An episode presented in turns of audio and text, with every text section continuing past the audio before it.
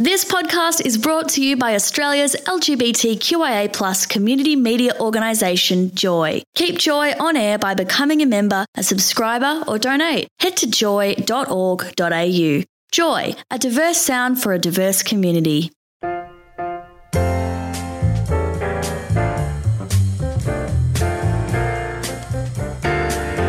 Welcome to a podcast from Joy's jazz show, Bent Notes. Tune in live each Sunday night at joy.org.au. Kimba Griffith is a jazz chanteuse, and she loves to delve into the intricacies of a song, into the deeper story being told by the song. For the past five years, Kimba has been producing darkly sensitive renderings of iconic songs from the alternate rock and grunge era of the 1990s. But after five years, it's time to give it one last whirl and what better way than releasing an album of the highlights? It's my pleasure to wish a very warm welcome back to Bent Notes to Kimba Griffith. Welcome, Kimba. Hi, David. How are you? Very well indeed, and thank you so much for taking the time to have a chat tonight. I know you've you've been Oh, out and about yeah. today. I have. I actually did a wedding gig, which is like such a novelty. It's been a really long time, and it was an absolute ball. I've had a great time. So it was nice to play some music and nice to see people happy. Oh, it would be indeed. As you say, it's been a while since we've been able to get out and do some of these things. Now, Absolutely. your debut album with your septet each time the first time was three and a half years in the making.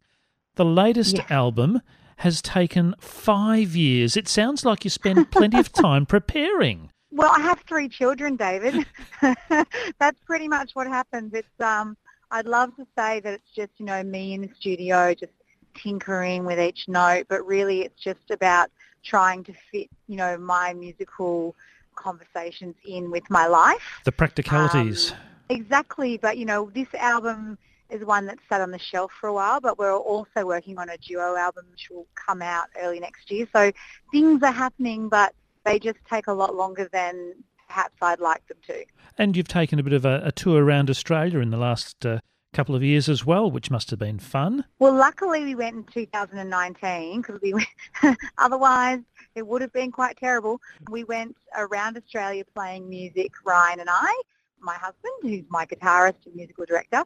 We also went to Vietnam and did a whole lot of swing and jazz gigs there, Japan and Indonesia. So we had a pretty amazing year traveling, playing music. But yeah, definitely got home ready to to get into some projects and you know we all know what happened after that We do indeed.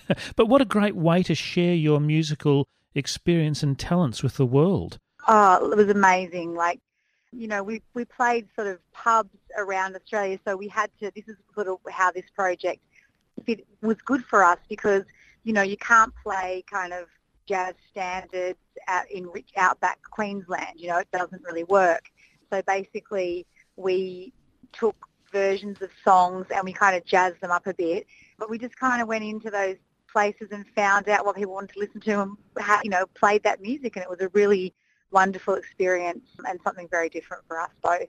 But what a great way to do things. Uh, understand what your audience wants and give them what they want, except in a slightly different look and sound. Yeah, exactly. And you know, I mean, it was actually incredible to see how you know some places when we were in Richmond, which is in outback Queensland, on Anzac Day, like we basically rang up the pub and said, like, do you want a gig? Love to play some music, and they were like, yes, because I don't think they'd had a band there in years. Oh. and we ended up like the whole town it was like there were indigenous people there were army people there were like cowboys everyone was at the pub and they just kept begging us to i think we played about seven sets that night um it was just a, it was a scream but i think actually it was a really healing thing for the community to have something you know some music and things they could sing along to it was actually beautiful so yeah it was it was, a nice experience A nice experience also from the perspective that it just happened off the cuff.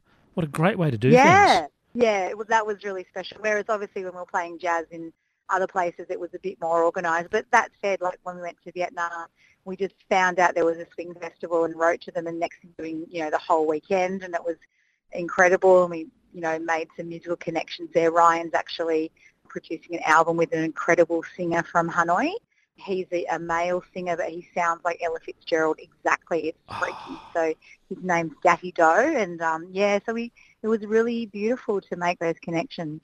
Oh, wonderful. The songs in this particular project are iconic songs from the 1990s.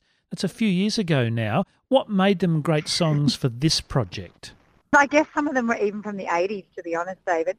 I'm quite a nostalgic type. I'm trying to get over that now, and that's why I really want this to be the last iteration of this project. So it sort of stemmed from how important music was to me as a young child. I'm just going to, I'm on a phone with you. I have to tell Ryan because if he turns down this road, we're going to lose signal. So one second, sorry listeners. Okay. Keep going straight ahead. I didn't want to lose you. That would have been terrible. Yeah. Uh, we live in the country. That's, as you may know, there's not much signal. So basically, I, you know, music was a lifeline to me as a teenager in Canberra, a creative, a bit weird, you know, didn't fit in. And I also wrote journals, and those two things, you know, have really shaped my life. And then when I became a professional musician, and I did, you know, I, I dreamt of that, and when it actually happened, you know, I kind of wanted to go back and give those songs something back. Do you know what I'm saying? That sounds weird, doesn't it? But no, that, no, that's not where it all. came from. Are the original songs on your own music playlist that you listen to regularly? They're on a playlist I put, I listen to when I'm feeling angsty. ah, right. so they're like the angsty list, you know, the Smiths. Like everyone puts the Smiths on when they're feeling a bit like, you know, a bit gloomy. Yeah. Um, or, you know, Violent Femmes when you're feeling a bit angry or, you know, um, so they're definitely still songs that I listen to. But yeah, I guess as a jazz musician, I put them away for a long time because I was so focused on the jazz canon. But yeah, I wanted to uh, go back and, and that, it's a very theatrical work, you know, the album, the show. It's, uh, I've done it as, as a show at the Cabaret Festival and it's just had so many iterations, I suppose. But this, it's all about those songs that literally got me through growing up in Canberra. right.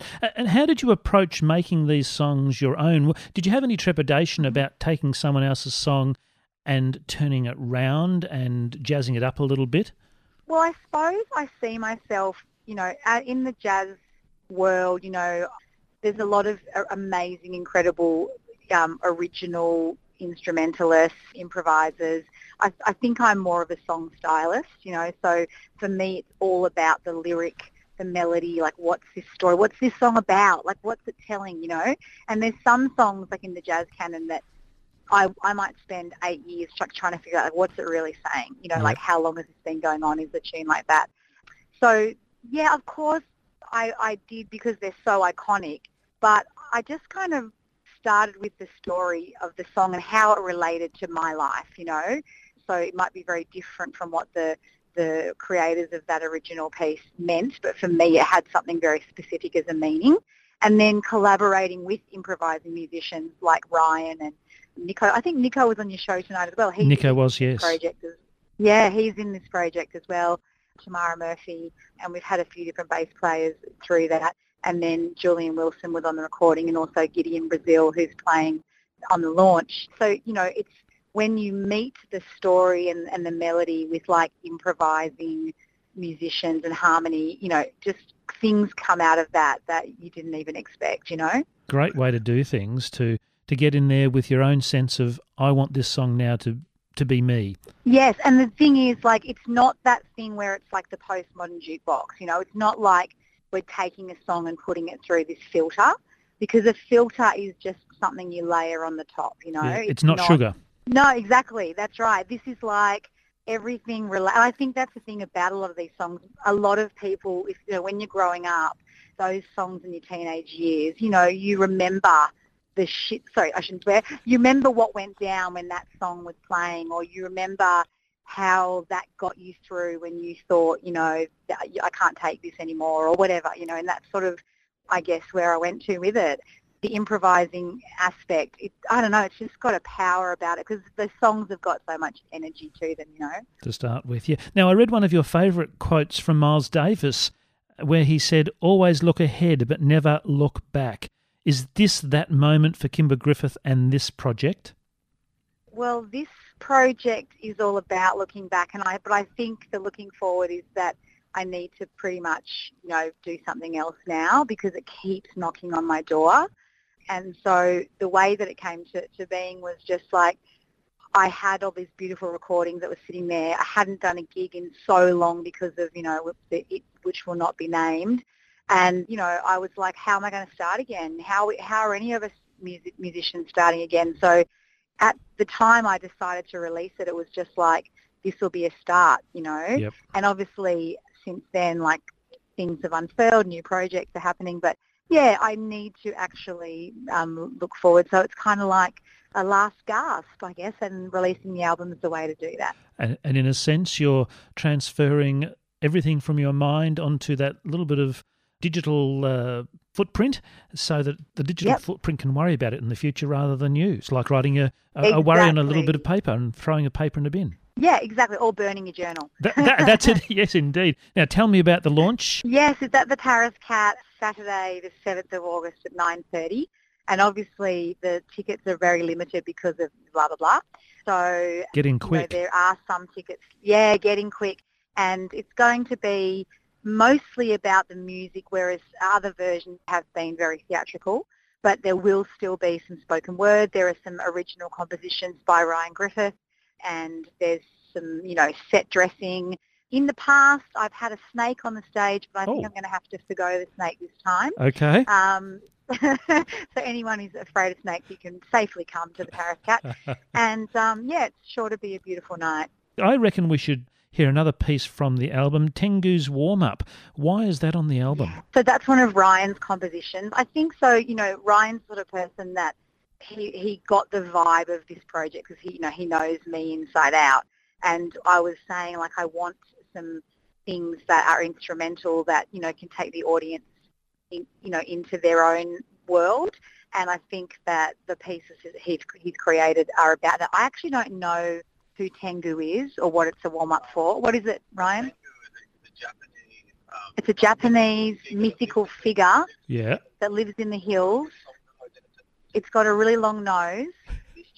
It's a mischief maker. Oh, right. So it's like a warm up to mischief. It's like a trickster, you know, like in the the shamanic tradition, the trickster, which, Yeah. which is a big part of like teenage years. So there you go, from the horse's mouth. Well, we will hear this uh, trickster's warm up now here on Bent Notes. Kimba, thanks so much for chatting again on Bent Notes. My best wishes to you for a very successful launch next Saturday night at the Paris Cat and for a very successful next project, whatever that might happen to be. Thank you so much for having me, David. So good to speak to you, and, and thanks to all the listeners out there and, and to Joy FM for just being amazing as always. A pleasure indeed. Let's enjoy Tengu's warm up here on Joy 94.9.